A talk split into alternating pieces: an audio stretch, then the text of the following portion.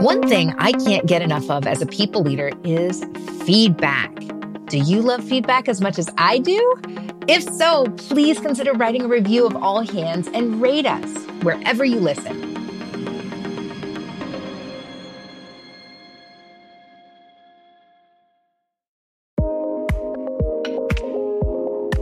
If the employees aren't happy and thriving, they can't build a great customer experience the service people can't offer a great customer experience. Like you just you can't support your customers if it's built on the shaky foundation of employees.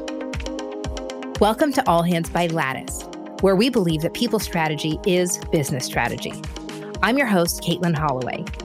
For the last decade, I've been a people and culture executive at some of the internet's most beloved startups. But my fascination with building true people first cultures started many, many years ago. From film to tech and a few interesting layovers in between, the one common denominator remains. I am most passionate about enabling people through belonging to create beautiful, innovative products. On All Hands, I talk with CEOs and other C level leaders about how being a people first company is a strategic advantage. Join us while we chat with these top leaders about how a people first approach isn't just good for people, it's good for business too. Today on All Hands, we're chatting with Mike Volpe, CEO of Lola, a corporate travel platform.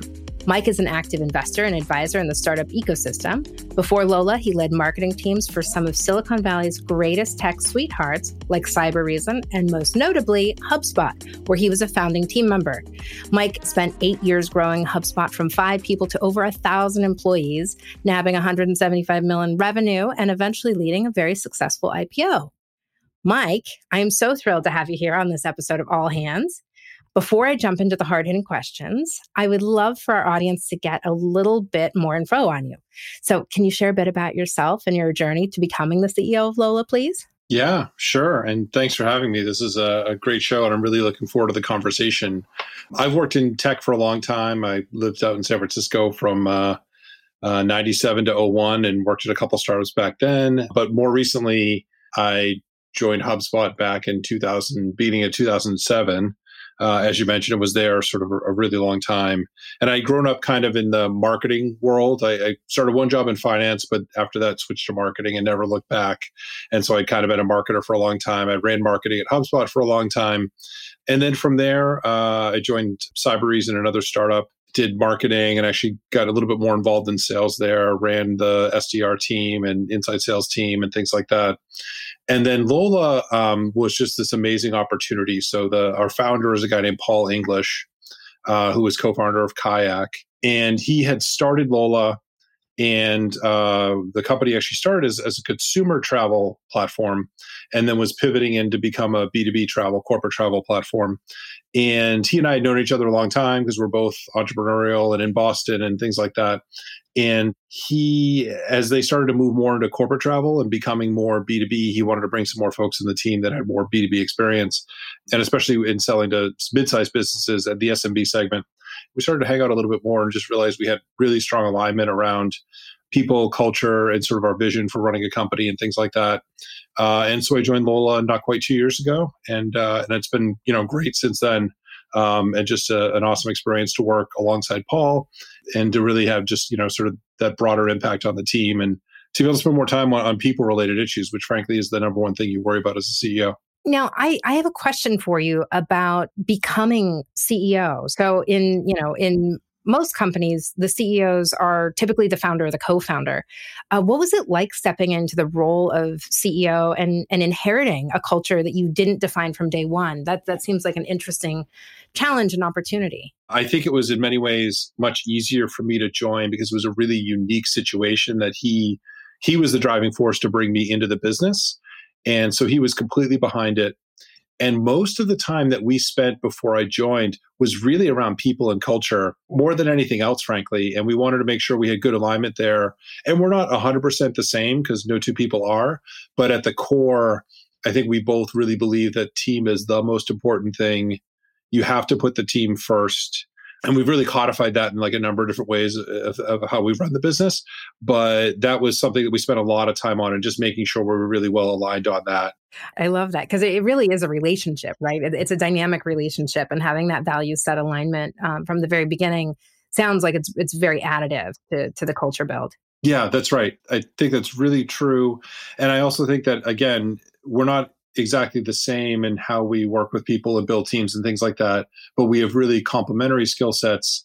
And I think that's really a positive for the team because there's people that I think can relate better to Paul and just the way that he runs teams and does things. There's other people who can re- relate better to me, but we're close enough aligned that it works well, you know, across the entire company for me, for my opinion, and how we build and grow culture, you kind of are hitting some of those cornerstones that are really critical. And when I'm, I'm coaching and counseling founders, I show them a little diagram, and there's in the middle there's like a little tiny person, and I point to that and say, okay, this is this is your customer. You have to be able to create something that people love. You have to actually be able to build it and then you have to be able to sell it.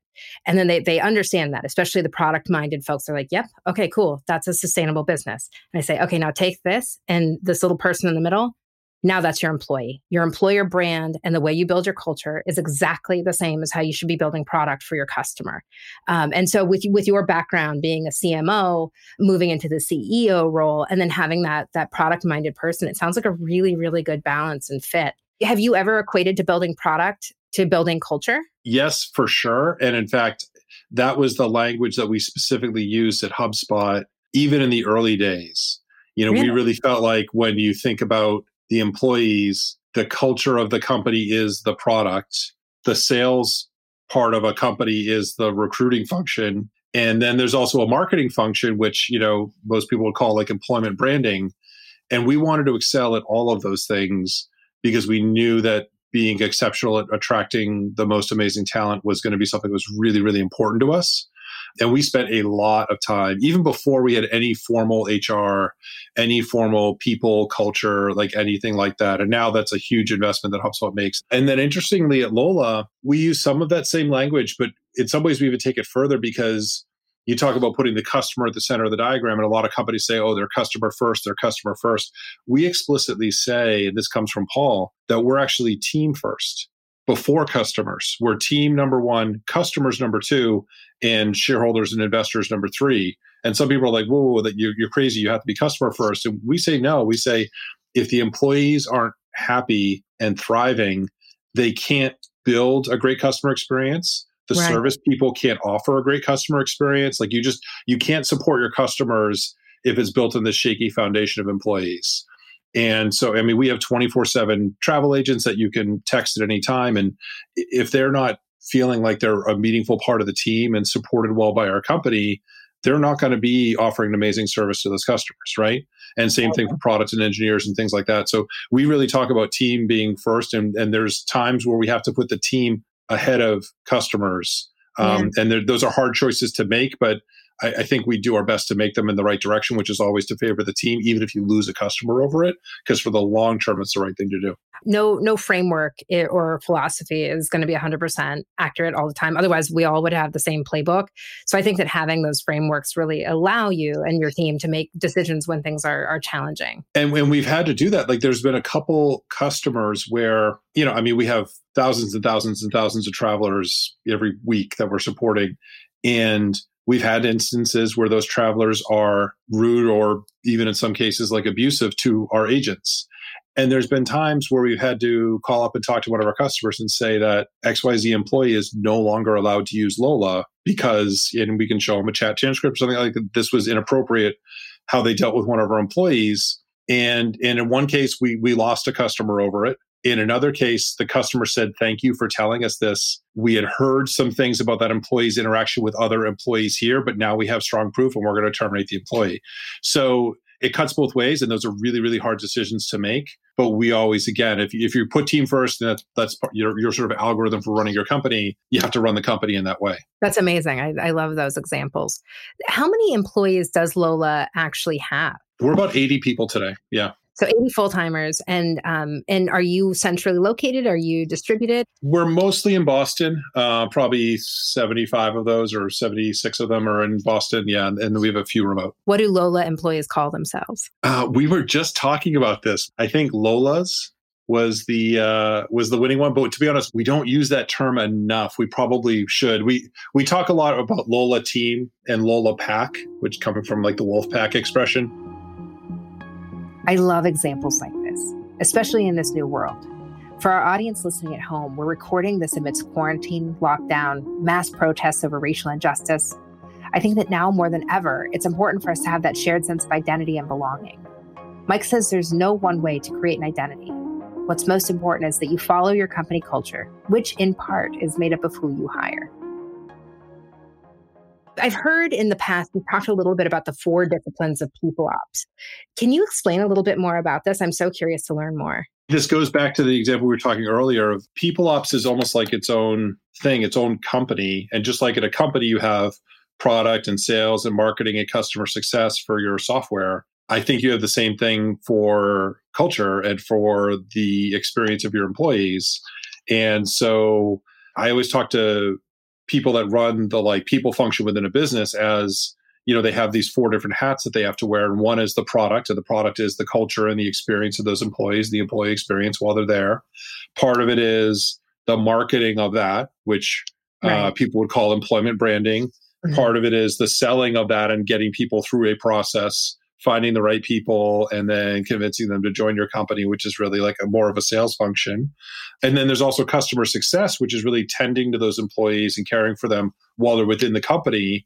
Yeah. So that the ones that are truly exceptional, you can get to stay with your company longer and longer, uh, and it's it's just exactly like a recurring revenue business where you know you need to build the product, you need to market it, you need to sell it, you need to retain those customers. It's completely analogous. And I think that, uh, so those are really the four hats that I like to talk about. And when I'm out looking and talking to people, people about, um, you know, joining different organizations or joining our team or things like that, I like to talk about those and I like to evaluate them that way too. Yeah. And get, and I think each of them come from kind of a different standpoint. Mm-hmm. I think classically the person running the people function was more of sort of like an like an HR kind of HR business partner that right. had some expertise within certain aspects of that. I think there's a new sort of crop of like chief people officers that are much more on the culture building and employment branding side. I would put Katie Burke like into that. Not that she can't totally. do all of it really well, but but she, I mean, I hired her at HubSpot initially in marketing, and she sort of grew up yeah. part of the organization.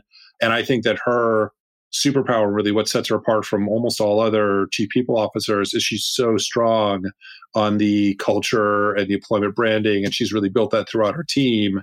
And the other areas are certainly very strong as well. But I think that every like chief people officer has like a different area of strength, just like every head of sales or every head of marketing has a different area of strength. And if you think about those four different hats or four different functions within people operations, I think you can get a sense of like what the head of people that you need for your company right now where would they be the strongest right? And are they kind of a recruiter? Are they kind of an employee experience person? Are they kind of a, a culture and uh, employment branding person you know? I, I, think they're all sort of slightly different in terms of what their best skills are. I think it's really great that you share that just because it's a very tactical way for not just um, a framework for thinking about it and building and guiding those, those programs and building and guiding those teams as you scale, but really as an evaluation tool. What do you need right now? So, do you currently have a head of people at Lola? We do. I mean, we're a small organization. So, she actually also runs our customer service team. right. um, but we do. Yeah. It's, it, it's kind of interesting because it, you wouldn't traditionally put those together. But I actually think it's interesting to have somebody take that same approach to caring for the customers to also be thinking about caring for the employees.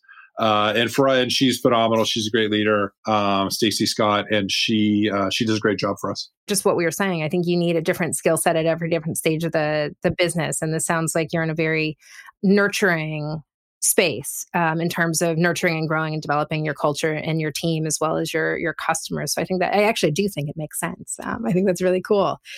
So, when you think about your partnership with her, what does that look like for you? How much time are you dedicating to that relationship, um, both you know individually from a what I would assume a, a mentorship or or guide, and then partnering to really execute some of those those projects with her? I mean, it's it's a lot of time. I, Paul and I always talk about that the people related stuff is the most important thing that we do. And obviously, it varies week to week and month to month depending on what's right. going on. But uh, Stacy and I spend a lot of time together. Sometimes it's her sort of bubbling up things that she's hearing about within the company of like, you know, this team over here might be having a harder time than normal and a little bit more challenge or these two teams might have a little bit more friction because this thing came up in a project or things like that. And just sort of, again, she's a little bit of my kind of like radar system of what I need to be aware of and places where maybe not directly intervene, but sort of, you know, uh, build a relationship here, build a relationship there to kind of, you know, help to guide things a little bit. So yeah. there's that aspect to it.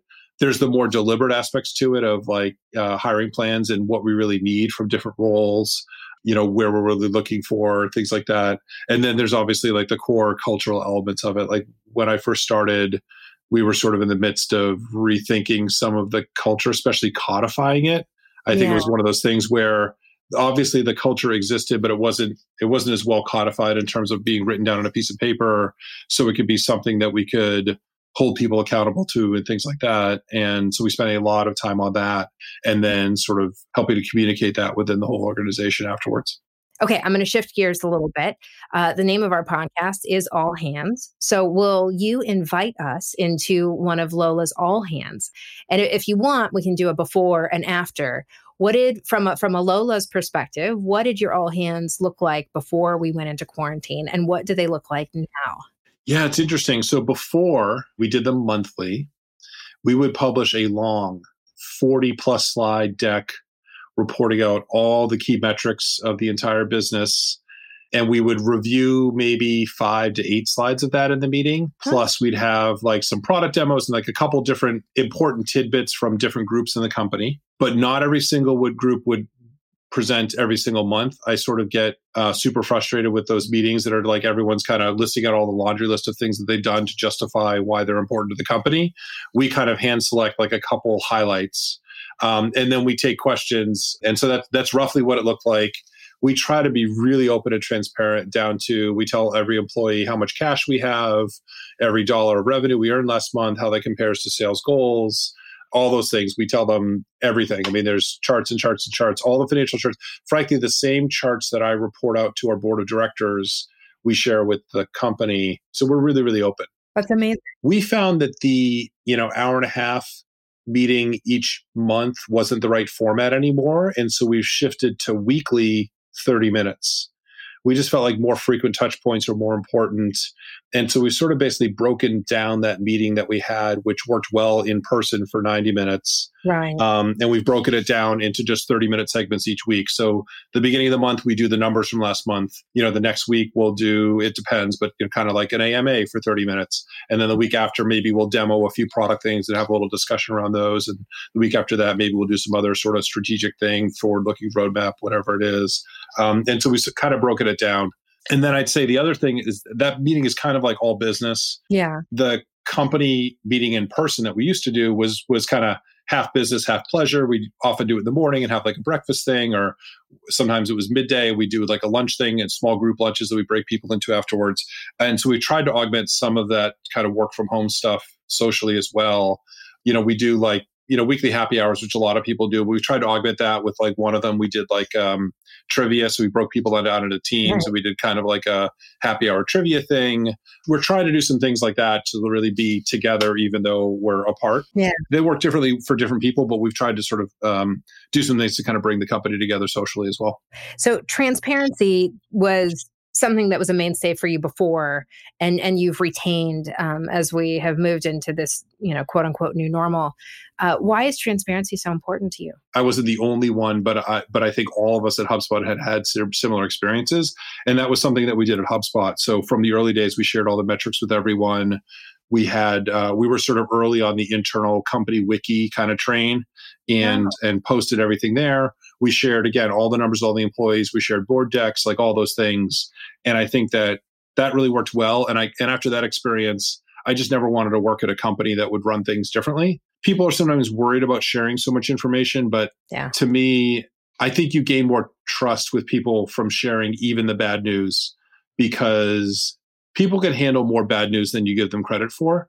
Totally. And if you share the bad news like at the time that it's happening and just share the good news, they can just take everything much more in stride and they're better off hearing it from you, from you walking in and saying, Hey, here's what's going on this month. There's a couple things that aren't going well for us. Here's what we need to do about them. And I really need all your help to go like attack these two problems. Otherwise, it's going to be like a, a big deal for us. It's going to be something that we, we're going to need to worry about.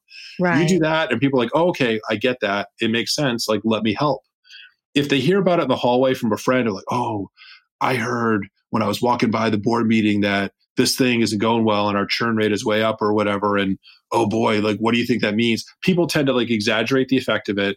Totally. Um, you get all this hallway gossip and chatter, and whatever. People aren't aligned. They're like, oh, what, you know, oh no, they're not telling us the real deal. We don't trust them and whatever. You just, it just, uh, it just causes all these problems. And then you need to like communicate back out. Well, no, actually, churn only went up by this much. It's not that big of a deal, but here's the things we need to do, and here's why.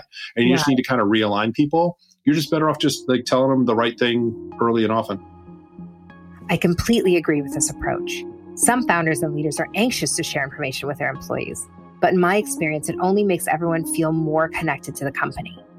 I remember when I worked at Pixar, right before Disney bought us, and the transparency between the leadership team and the employees made us feel so much more comfortable about what was yet to come. Another thing that's key in creating a positive company culture language when I was learning more about Lola and I was learning more about you and your background, I, I learned a lot about how you use language. And I, I, suspect this is probably with your CMO background. I know that you didn't name Lola, but but Lola's name, I, I think it's in your DNA, is, is, derived from the words longitude and latitude. Is that right? That's right. Yeah. I think that's so cool. Um, and then everything that I read about you and and the language that you use about Lola, you describe things as buttery smooth, hmm. uh, which I actually really really like. Do you find that that this language or other language really plays out in your culture? Do you use language like that internally, or is that an external facing thing?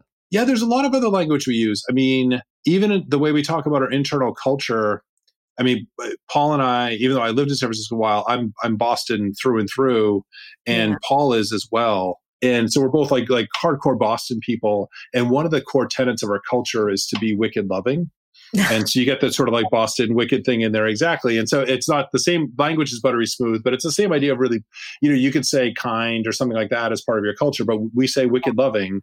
And uh, and so like the wicked loving thing I think plays to that and to how we're both Boston people and it's a Boston company, but it also really plays to how big of a heart that I, I, think both of us have. And I think there's just many aspects in terms of uh, what wicked loving means to us as a cultural tenant.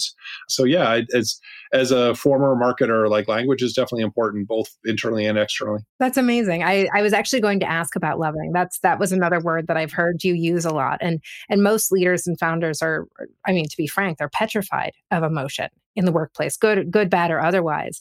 And and you describe a little bit about loving, but how do you really bring loving to life um, internally? For us, it's much more of a we're, we're going to do the things that we have to do because this is business, but we're going to take the extra effort to do it in a loving way. I'll give you an example that I'll sort of anonymize, which is that there was um, someone where we had to do a, a sort of significant role change and you could imagine that that's that's a like really hard conversation to have. Yeah. And i would say that in this instance it was going to almost need to be or normally it would be kind of a remote either phone or maybe video kind of conversation.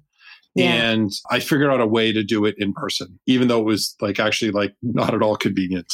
And i think it's little things like that. Or again like that example that we talked about earlier of, of the employees in our service team taking more flack from a customer that they're working with than really they should, I think many companies would say, oh, you know, we're so sorry that the customer said those things to you we think you're great. Like, don't worry about it. Sometimes customers are, you know, assholes and blah, yeah. blah, blah, whatever, as opposed to telling that person, no, the, the harder thing to do is actually for us to go have a conversation with that company and tell them that that's not acceptable and yeah. we can't serve them anymore. And we understand that if we lose their business, we're okay with that. That's much harder to do. And yeah. the more loving thing, the more wicked loving thing to do for your employees to have that conversation. And many times I think we sort of take the road that's harder if it's the right thing to do for the employee. Yeah. Um, it's a little bit sort of that servant leadership thing, but it's kind of a, a, special take on it in some ways. Like it's really about, you know, you go the extra mile in order to serve the employee and the culture and the team. Yeah, I, I really hope that that our listeners um, out there start to adopt part of that because I, I think it's right. And you know, to your point, it, you say wicked loving, but it could manifest it, itself with other language like care or thoughtfulness or intentionality. Um, I, I think that's that's really amazing What are some of other your other values? What other values do you have at Lola? We've really tried to boil it down to basically three. So the other two are one is all grit, no quit. Ooh. Resilience is really, really important to us. I'm a big believer that startups fail only when you give up. And so it's important that we build a team that is just super resilient. Paul and I both in different ways in our lives have been through some stuff. Yeah. And uh, I think it has made both of us better and stronger and more resilient people. And that's something that we want as an important aspect of our culture. So all grit, no quit. Uh, and then the other one is uh, another like super internal, interesting language thing called Wombatitude. And, uh, and you're like, what does that mean? Um, so we have a nickname for our customer service team, and they're the Wombats. And there's really no reason for it except for someone who was on the team always wanted to be on a team that had a, a, mascot or a team name. And they learned that a group of wombats is called a wisdom. Ooh. And they're like, well, we, you know, there's so much wisdom in this room, in this team, like we need to be the wombats. And it just stuck. And wombatitude is really our being embracing of customer first because our wombats do an amazing job. We are the top rated corporate travel platform. We're not the biggest in the world yet, but we have the best ratings. And a lot of that comes from the product, but a lot of it comes from our service and just how good our agents are. And so that's the, you know, this is the third aspect of our culture. This is the fun thing for me sitting on this side of the microphone is, is getting to listen to all of these incredible stories, the folklore, um, you know, being able to explain that to a new hire. They, they can come in and, and even though they weren't here when, you know, wombats were invented, they, they can come in and have that sense of belonging and sense of identity and eventually adopt it um, as, as a part of their own. Um, I think that's just I just love these fun little stories. I think they're really cool. Thank you for sharing. Really, at the end of the day, our culture is that cornerstone, and your culture really reveals itself in time of, of crisis. And in this case, the crisis is not um, individually held by each leader, by each company, by each CEO. The, the crisis is held globally. And so I'm just curious how you have seen your culture at Lola reveal itself over the last month as, you know, we've been in lockdown or, or on, you know, quarantine for several weeks now. What what have you been surprised by, or how has your culture showed up in a way that has been really revealing to you? I think it's been the bottoms up things that have impressed me, made me smile, and make me feel proud to be part of this team. We're a corporate travel platform. Mm-hmm. So we got hit exceptionally hard by this, and we did have to mm-hmm. lay, you know, some folks off uh, early on. And we unfortunately had to do that virtually because there was no option to do it in person yeah. at the time because we were under you know work from home orders in the state of massachusetts and and even that process i won't get into the details but it was it was like a difficult complex process i think we did the best we could to have as many of those conversations from the heart yeah. and as in much as personal a way as possible and then the bottoms up aspect of it was i got a lot of emails and slacks from the team you know zero to three days after that asking how we were doing as a leadership team and saying that they knew they knew that things were tough and that this was super hard and they wanted to make sure like we were okay. They wanted to say that like they they while it was a tough thing to go through that they understood it. Yeah. And they also said that we we heard that the way people were treated was really good and uh, and they appreciated that too and so I think it's it's it, and to get those notes from folks because obviously as a leader that's a really really tough thing to go through. Um, but to get those notes from people on the team that they they understood the complexity there and they understood that we did do our best to while we had a hard decision to make to do it in a wicked loving way as much as possible was super gratifying and made me again like proud to sort of be part of this overall team. And it also goes back to that transparency we talked about earlier.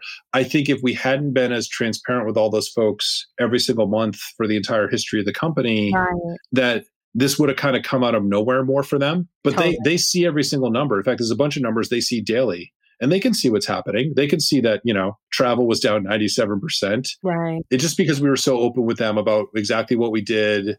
We didn't try to hide things. We sort of told them in real time what was going on I think that that buys you a lot of trust and credibility. Totally. And it sort of helps build that relationship. So again, it's it's a lot of the bottoms up stuff has been just great to see people really stepping up on their own and not sort of sitting back and sort of waiting to see well what's what's the management team going to do to help us, you know, improve the culture and drive the culture while we're remote? It's it's folks stepping up and filling the void, which has been amazing.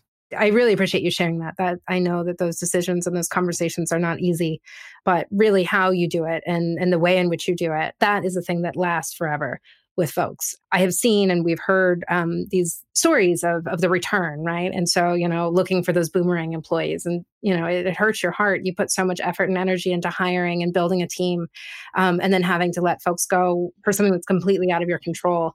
I know is challenging.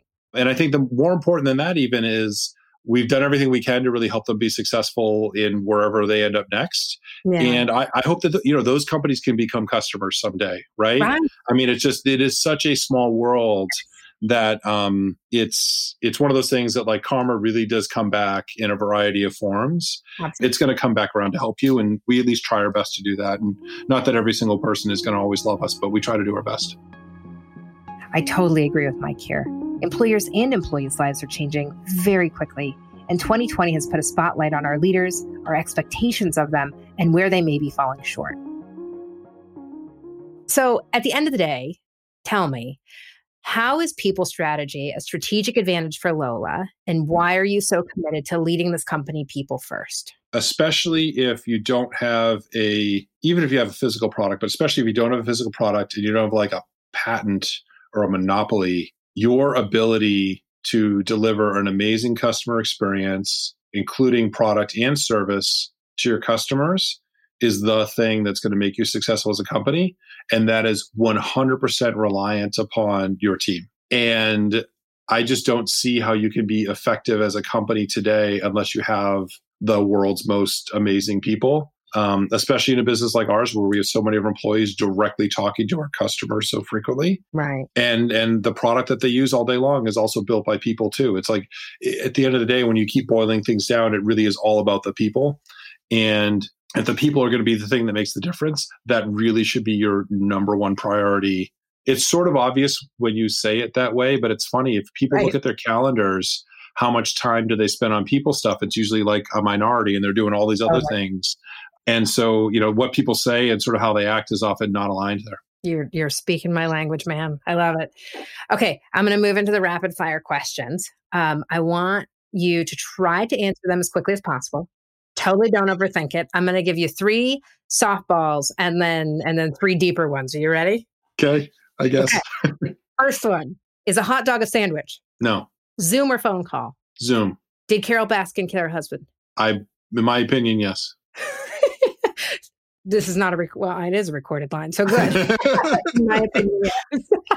okay that was the warm up. Now last three. They won't be so easy. Company culture family or sports team? Family. What is your favorite interview question and why? What's been the hardest thing you had to overcome in your career? I like and that. i like that question because it's super open so people who haven't had as much traditional job or school experience can still answer it in mm-hmm. interesting ways. It gives them an opportunity to really showcase something interesting about themselves. But it also gets to that, you know, we have that all grit, no quit sort of resilience quality to our culture. And it gives you an opportunity to kind of understand that aspect of a candidate. Yeah, that's a really good one. I like that one. Now, my last question is actually my favorite interview question when I'm interviewing potential future employers.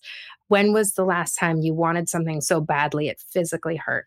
This is maybe not a good answer, but the honest answer is I am a really even keeled and kind of patient person.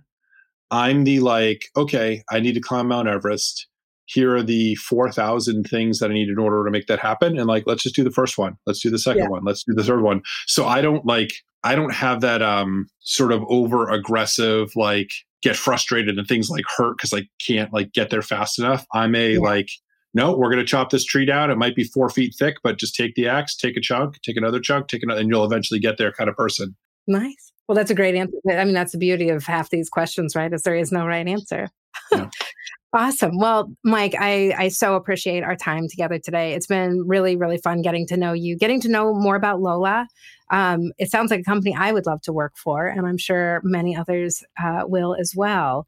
Is there any last parting words or anything you want to share with the audience here? No, I mean this has been a lot, of, lot of fun as a conversation, and uh, you know, if people want to find me if you got tips on team building and culture building and things like that. Probably the easiest way is Twitter. I'm M Volpe on Twitter, and I'd love to hear any comments people have about the show and what's right and what's wrong about what I was saying. I'm a pretty open person and open to feedback, so I'd love to hear any any good or bad stuff people have to say. Well, thank you so much for sharing your and Lola's story with me and our listeners. Your dedication and transparency shows us the importance of putting people first, especially in times of uncertainty. I will encourage you to keep leading with your head, your heart, and stay wicked loving. And to you, the listener, thank you so much for joining me on this week's episode of All Hands brought to you by Lattice. I'm your host, Caitlin Holloway. This episode was produced by Pod People, Rachel King, Eliza Lambert, and Samantha Gatzik. Special thanks to Annette Cardwell. Learn more about how Lattice can help your business stay people focused at lattice.com or find us on Twitter at LatticeHQ. Don't forget to subscribe to All Hands wherever you get your podcasts. Join us next time.